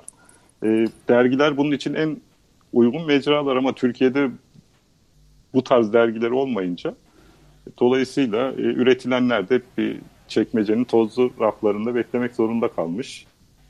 Bu bir açık Türkiye'de bilim kurgunun neden gelişememesi, gelişemediğini anlatırken o dergi eksikliğimizden de bahsetmekte yarar var. Tabii.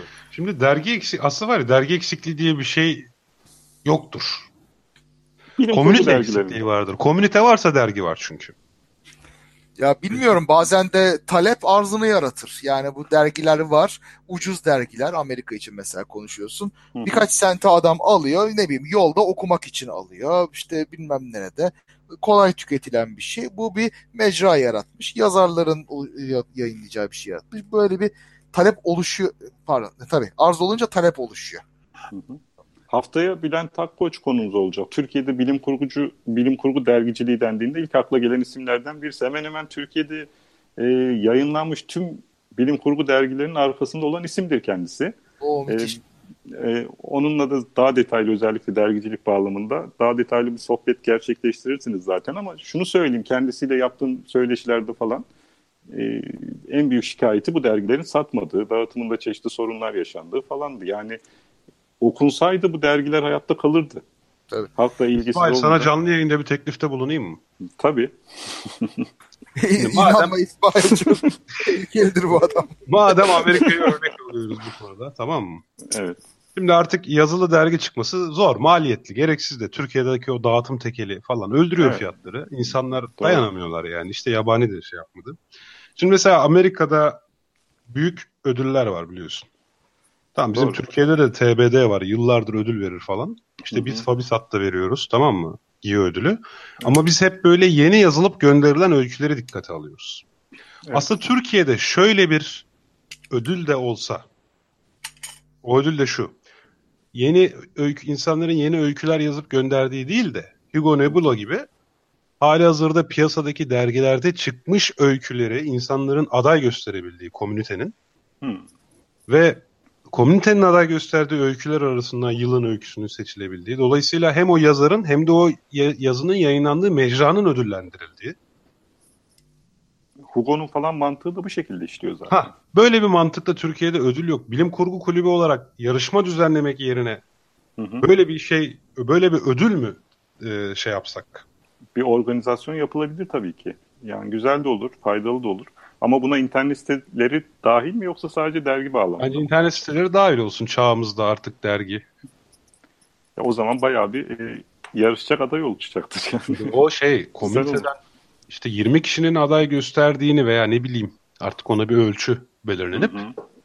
hani anca aday gösterilenler veya en çok aday gösterilenler listeye girecek. En sonunda da işte jüri oylamasını yapacak ve seçecek gibi. Güzel, güzel olur. Tabii ayrıntılarını konuşuruz ileride, netleştiririz. Güzel Sen ne dersin yani. Kaan? Sence böyle bir ödül bilim kurgu dergiciliğinin yayıncılığını teşvik etmek açısından daha iyi olabilir mi? Yani insanların öykü yazıp gönderdiği yarışmalar değil de hali hazırda yayınlanmış öykülerden bir ödül.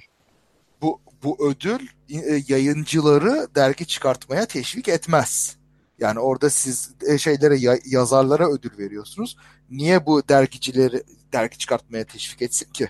Yani şey mecra... değil, yani o der o öyküyü yayınlamış mecra da kendine bundan pay çıkaracağı için bu başarıdan. Ee, Valla böyle bir uzak ihtimal için kimse oturup da dergi çıkartır mı bilmem. Yani yok, ben, yok, ben basılı dergi çıkarttırılsın dergi, değil mi? Ha. Dergi çıkıyor. Ama hani daha nitelikli yayınların vesaire orada. Belki dinleyicilerimiz arasında bak bir, bir sürü bilim kurgu yazarı var bugün. Orkun Uçar var, Kadir Kerem var. Hı hı. Belki onlar da bu fikri, Selin Arap Kirli var. Bu fikri buradan şey yaparlar. Valla olursa ne kadar güzel. Ne kadar çok olsa o kadar iyi. O açıdan hiçbir itirazım olmaz tabii bir okur olarak. Mesela Kadir Kerem hangi mecrada öykü çıkıyor ki demiş ya bilim kurgu kulübünde çıkıyor ya işte Ka- Kadir.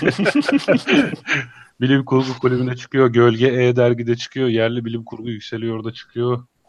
Kayıp Ondan- Rıhtım'ın aylık öykü seçkisi var. Aa, Kayıp Rıhtım'ın aylık öykü seçkisi var. Çıkıyor Ne bir de çıkıyor galiba arada. Yani aslında şu an piyasada böyle bilim kurgu öykü yayınlayan mecralar var. Buralardaki öyküler aday gösterilse, buralarda hem öyküye hem mecraya ödül verilse falan fena olmaz gibi geldi bana. Bence de güzel olabilir. Evet o açıdan gayet güzel. Tabii internette de katıyorsanız işin içine çok güzel bir şey olabilir bu. Teşvik edici ol- olabilir. En Evet. güzel yanı olur. Evet. Bu arada Evet. yayınımızın sonuna doğru geldik. Evet. Aa çok kısa sürdü. Saat olmuş. Başka zaman artık. evet hızlı geçti. Şeyden Evet. bahsedebilirim. Bahsedeyim istiyorsanız kısaca. Ee, bu şey soranlar olmuş da Türkiye'de hani e, bilim kurgu adına neler üretiliyor falan. Örnekleri var mı diye. Ee, Kaan biraz bahsetti. Aslında ilk bilim kurgu serisi 1950'lerde e, Çağlayan Yayın Evi'nin Yeni Dünyalarda adını taşıyan 10 kitaplık bir serisiydi. Tabii telif falan hak getiri olduğu için o zamanlarda kitapların üzerlerinde gerçek özgün isimleri yazmıyordu. Yazarlık bilgisi bile yoktu. Çoğu da kırpılmış küçük küçük böyle eserlerdi. Of. Bugün sahaflarda falan bulmak zordur epey onu. Ee, ilk söyleyebileceğimiz yani Türkiye'de bilim kurgu adına tabii çeviri eserler bunlar yerli değil. Ee, Asimovlar falan var içinde ciddi böyle eserler çevrilmiş. Tabii o zamanlar çok ciddi eserler çevrildiğinin farkında değilmiştir yayın evi bile muhtemelen. Daha sonrasında Okat'ın bir uzay serisi geldi. Bu, bu da yine çeviri eserlerdi. Bahsettik Baskan'ın kurgu bilim serisi geldi 25 kitaplık. Ee, en sonda işte Metis'in geldi. Metis bilim kurgu serisinin en güzel tarafı içinde bir de Müfit Özdeş e, Müfit Özdeş'in Son Tiryaki isimli kitabını barındırmasıydı. E, işte o zamanlardan o, o dönemde yine Atılgan dergisinde e, öyküleri yayınlanan yerli yazarlar vardı. E, tek tük böyle antolojiler çıkıyordu. O zaman Bölüyorum da Müfit Özdeş şey der ya böyle o Metis'in 30 bilim kurguluk serisinin 29'unu alıp benimkini almayan adamlar görürdüm. evet yani o zamanlar bazen önyargılı davrananlar olmuş kendisine. O da şikayetçi tabii bu durumdan ister istemez. Türkiye'de yani bilim kurgu işte 2000'lere kadar falan e, sayabileceğimiz çok fazla eser yok esasına bakarsınız. Yani e, sayılı sınırlı sayıda eser üretilmiş. Osmanlı'da bile hani tek tük e, eserler var. Yani çok derine inerseniz böyle numunelik şeyler bulabiliyorsunuz elbette ama e, genel Bununla bir akım bir tez vardı ya. Bir tez vardı meşhur. Ben de Seda Uyan'ın Penni Edebiyat diye bir tezi var. Ee, Osmanlı'da yazılmış bilim kurguları e, derlemiş. Güzel de bir tez aslında. Ki hani hiç aklımıza gelmeyecek isimler aslında bilim kurgu falan yazmış. At- Ahmet Mithat'tan tutun da işte e, Mustafa Nazım'a, e, Celal Nuri ileriye kadar falan.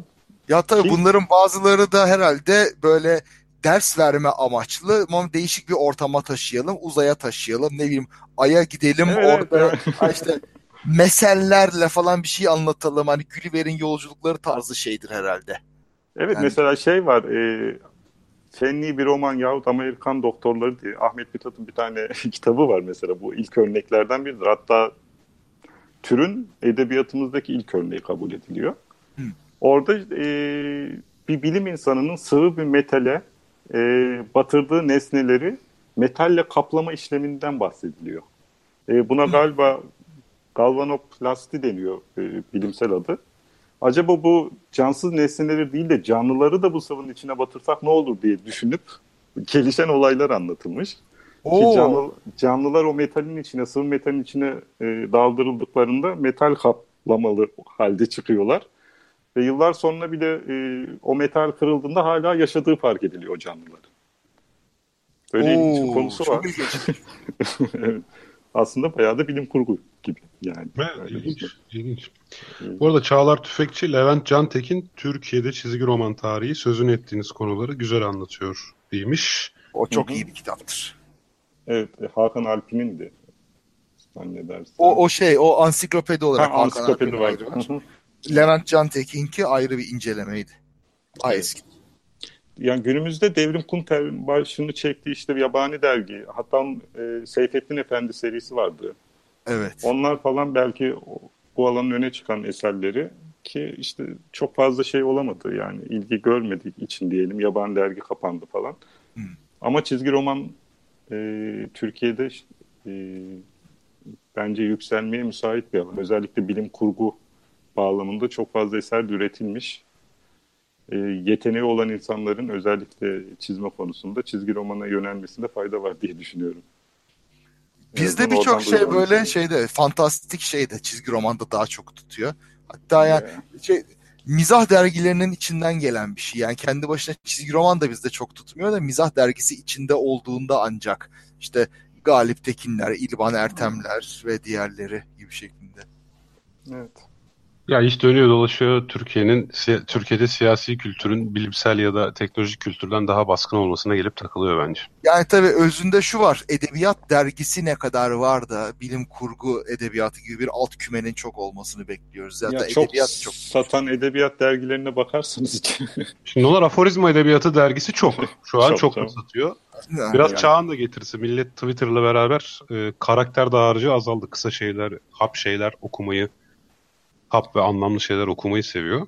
Ki bu dergilere evet. yönelik ben her hafta hemen hemen bir özür falan yayınladıklarını da görüyorum yani. Ha evet. Yaptıkları çok... bir sürü hatalardan Hatalar. dolayı ki editoryal evet. süreçleri de çok iyi işlemiyor anladığım kadarıyla. Evet Ama... evet. Ama tabii köklü dergi, edebiyat dergileri var Türkiye'de. Varlık var, var sözcükler var. Ee, ondan Hatta sonra... şey var, Can Yayınları Öykü gazetesi çıkarıyor şu anda. Öykülerini göndermek isteyenler bu mecrayı da kullanabilirler. Ha evet o baya baya iyi bir dergi Öykü Gazetesi. Çok kaliteli nitelikli bir dergi. Ee, buradan da bilgi vermiş olalım insanlara, öykü yazanlara. Orayı da değerlendirmeye alsınlar bence. Cemalettin Sipahoğlu şöyle bir şey demiş. Bunu aktarayım. Hoşuma gitti. Kısa öykülerde aşırı didaktiklik. Mesajı hikayeleştirerek anlatmak yerine hikayeyi basma kalıp yargılardan beslenen beylik laflarla anlatmak var demiş.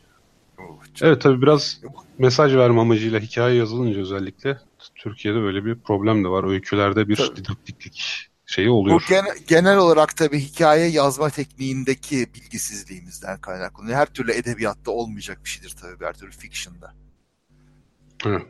Şey ben size ilginç bir bilgi vereyim. Ee, Türkiye'de bilim kurgu konumuz madem bunu da atlamayalım.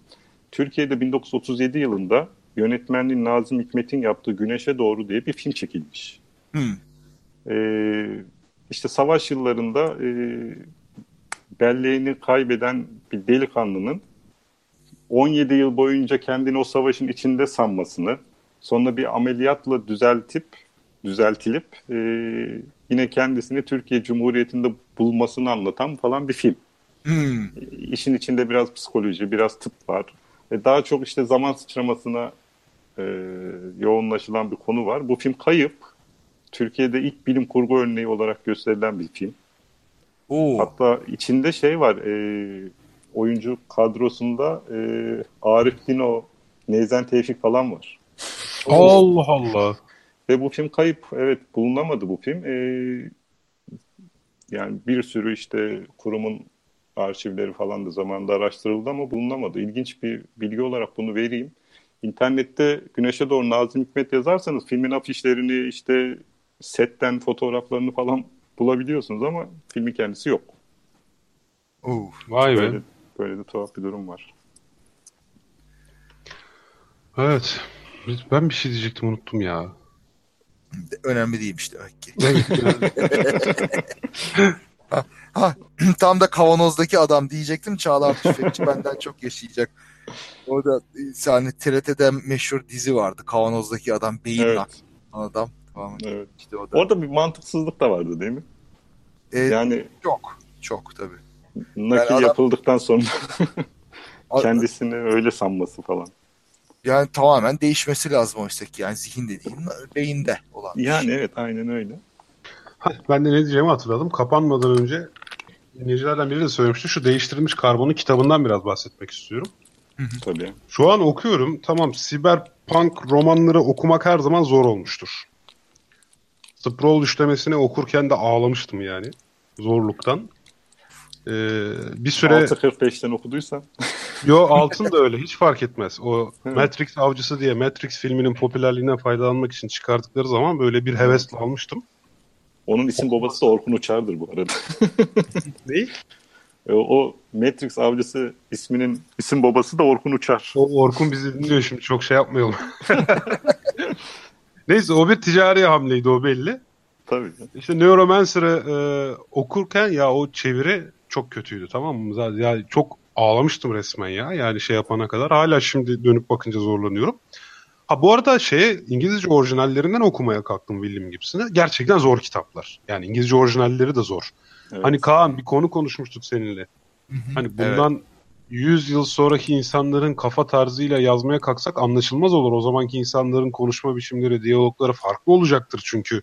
Tabii tabii. Diyorduk ya bak onu işte William Gibson Cyberpunk'ta biraz öyle yaptığı için anlaması zordur. Evet. evet. Ama şimdi çeviri de ekstra kötüydü. Şimdi değiştirilmiş karbonu da okurken yani çeviride üzücü bazı noktalarla karşılaşıyorum ya. ne gibi? Şey mi? İmla hataları falan mı var yoksa? Yok yok çeviri yok edit, editörlükte değil. Ha, Ee, Terim hataları falan. Ya evet mesela kolonici, kolonici deriz ya biz başka gezegenlere yerleşmeye gidenlere. Hı hı. Şimdi sözlüğe bakarsanız koloni bu anlama da gelir, sömürgecilik anlamına da gelir Evet. kolonizm. Ya şimdi sömürgeci diye çevirmiş. Abo, olacak. Olmamış. Mesela yani ilk aklıma gelen bu hoşuma gitmeyen bu. Ondan sonra e, Ben daha yeni başladım. Okuyorum bu arada. Yavaş yavaş. ya aklıma hepsini not aldım zaten Itaki'den Ersin'e iletmek için de. Valla böyle şeyler biraz da e, çevirmenin konuya aşina olmadığını da gösteriyor. Yani bi- biraz bilim kurgu bilen birisi buna kolonici dendiğini bilir. Yani orada bir koloni kuruluyor, sömürge kurulmuyor.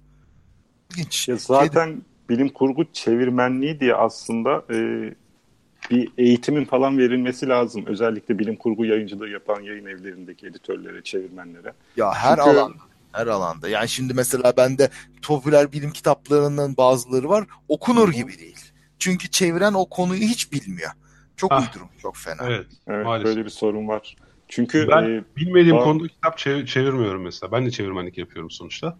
tabii tabii. Önce bir kitap bana gönderiliyor. Baktım çevirebileceğim. Hatta bire bin katabileceğim. Adama gerekirse hani ben burada X kullandım. Çünkü Y ile X arasında şu fark vardır diye dipnot yazabileceğim kitabı çeviriyorum yani. Şey vardı Asimov'un o altın kitaplardan çıkan vakti zamanında e, vakıf serisinde şey vardır mesela. Zerot yasası diye çevirmişlerdir sıfırıncı. Evet ya, evet. Öyle Nasıl ya? tarihsiz- Öyle çevirmişler. Öyle kalmış. İlginç. Vay be. Ki o şeydir. E, Asimov'un altın kitaplardan çıkan işte o e, vakıf serisi o zamanlar Star Wars'un İmparatorluk filmi çıktığı için Hı. ya imparatorluk yapalım adını çok satsın diye. Uydurmadır yani. Bu, alakası yok tabii imparatorlukla falan. tabii. Aa, odayız. Ha, Altın Galaksi ikincisi, Gizli Tanrılar üçüncüsü. Hiç alakasız Anla anlayabilirsin. Tabii hiç alakasız şeyler. Ki onun için e, Asimov'un vakıf serisini hala imparatorluk serisi sanan, öyle anan insanlar çok fazla. Ki Asimov'un bir de enteresan tarafı imparatorluk serisi adında bir başka serisi var alakasız. Öyle mi? Her şey kar, karman çorman bir hale geliyor haliyle o zaman. Oy. Kim Neyse bu, arada belli ben- benim bu hayatta bilim kurgu kulübüyle ilk karşılaşmam İsmail şeydir zaten. Bu konudur. Asimov konusu mu? Asimov kitaplarını hangi sırada okurum diye mi ne yazmış? O hala çok Google'a öyle bilim kurgu kulübünü sanki ilk öyle görmüştüm ya. doğru. Doğrudur. O, onu, o, o tartışma e, Star Wars'u hangi sırayla izleyeyim tartışması evet, Ya aynen. ben genelde yayınlanma ya da Ha. üretim tarihine göre izlenilmesi, okunması taraftarıyım. mesela. Ben yazma sırasına göre evet. Yani yazar Ha. hangi sırayla yazmışsa. O eser Ya. es- eserin de serinin de nasıl evrildiğini görebilmek adına daha doğru diye düşünüyorum. Tabii tabii. Yani şimdi e, şeyde hikaye sırasında önde olanları okuduğunda e, orijinal vakıf dizisine geldiğinde çok yavan kalıyor. Yani Doğru. gerçekten yavan. Çünkü adam 18 yaşında yazmış yani gayet normal. 60'ında Asimov'un bir 70'inde söylediği yazmış yazdığı var. şeyle bir değil. İlk ilk üçleme, ilk üç romandan sonra 30 ya da 25-30 sene sonra dördüncü bir roman yazması istendiğinde aslında o röportajında diyor ki ben 30 sene önce ne yazdığımı hatırlamadığım için bütün kitapları baştan okumak zorunda kaldım.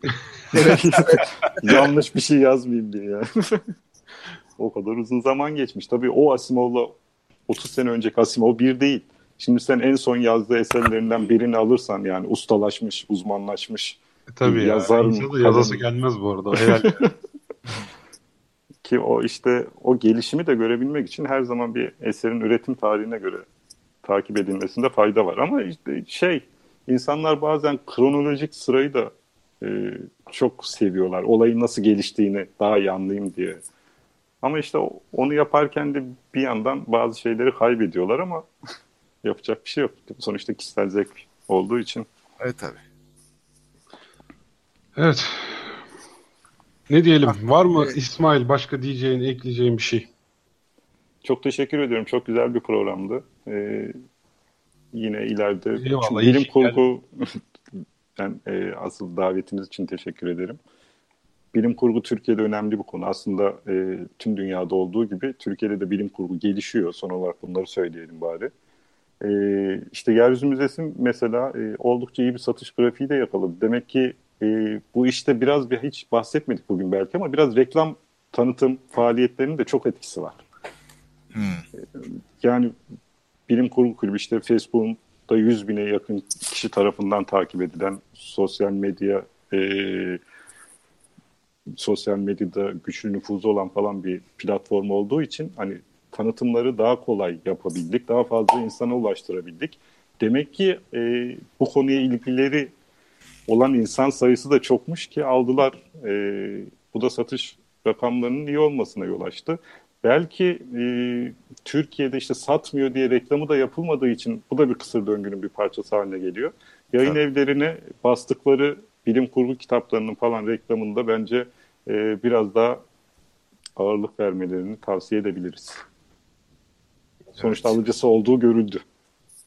Evet, umarız daha daha yani bu alanda yazmayı seven birisi olarak bizzat ben de e, Türkiye'de yayıncıların bilim kurguya güvenmelerini ama tabii elbette okurların da işte yazar. Ya ben her şey okurda bitiyor galiba. Nihayetinde aynı noktaya geliyoruz hep ya. Gerçekten çok az okunuyor ya Türkiye'de kitap. Çok. Yani çok o çok satıyor dediğimiz kitaplar falan 1000-2000 basılıyor Türkiye'de yani. hani bilim kurgu türüne dahil olan kitaplar. E bu çok az bir rakam aslında yani düşündüğünüzde. Evet ya çok az ya. Gerçekten Çok az. az. ya. İnsan hayret ediyor hatta bazen. Ya nasıl olur diyorsun bu kitap bin satmış. Ama hakikaten bin satmış. Yani bin kişi almış onu. İlginç valla. Ne diyeyim. Ya bu da şeye de neden oluyor. İnsanlar çeviri eseri yerli yazardan daha çok tercih ettikleri için bu sefer hop yayın evleri sadece telif eserlere yönelmeye başlıyor. Evet. Evet. Telif eserlerin maliyeti sen yayıncılık yaptığın için de bilirsin. Daha mı az oluyor? Yo hemen hemen aynı. Aynı, değil mi? Yani aynı iş. Aynı aynı. Yani şu var. Çok çok basıp çok satacaksan biraz daha düşük olabilir. Ama biraz daha ya. Yani. Hı. Ama çok satıyorsun. Telif eser çok satıyor. Ya ben, ben çevirmen olarak söyleyeyim. Çevirdiğim kitaplardan, yazdığım kitaplardan daha çok para kazanıyorum. Çünkü daha çok satıyor. Yani hali hazırda ünlü bir e, yazar olduğu için belki. Belki e, kitap daha çok tutulduğu için. Yani yerli yazarların kitaplarından. Çeviri daha çok kazandırıyor mesela. Yayın evi de aynı mantıkla bakıyorsa. Piyasada bir de şey hakim. e, dizisi filmi çekilecek kitapları basma anlayışı çok hakim. Çünkü onun da rüzgarından faydalanmak istiyorlar ister istemez. Vallahi artık Hollywood bile hali hazırda var olan bir kültürün filmini çekmeye çalışıyor. Var olan bir çizgi romanın, var olan bir hikayenin ya da geçmişteki bir filmin yeniden çekimi falan. Yani Evet. Hollywood bile şu an dizi sektörünün çok ya şey e, baskın gelmesiyle beraber sinemada ancak tutacak bir projeye yatırım yap. Yani risk alamıyor. Öyle. A- Aynı şey yayın evleri için de işte şu an geçerli. Oysa ki bir kitabı üretmenin maliyeti çok daha düşük filme göre mesela. Filme milyonlar harcıyorsun. Bir kitabı yayınlamak o kadar da pahalı değil. Daha bir risk alabilmesi, daha maceracı olabilmesi lazım yayıncıların. Ya işte ben İsmail'e o yüzden geçenlerde teklif ettim gel abi yayın evini kuralım diye. Yeryüzü Müzesi'nde o kadar iyi böyle sistematik bir çalışma yaptı ki İsmail, Sibel bu bilim kurgu kulübünün yani editoryal tarafı Valla dedim işte kitap reklamı böyle yapılır kitap tanıtımı. Daha bizim bir videomuz var çıkmadı piyasaya. O da çıkacak yakında. Evet onu da paylaşacağız.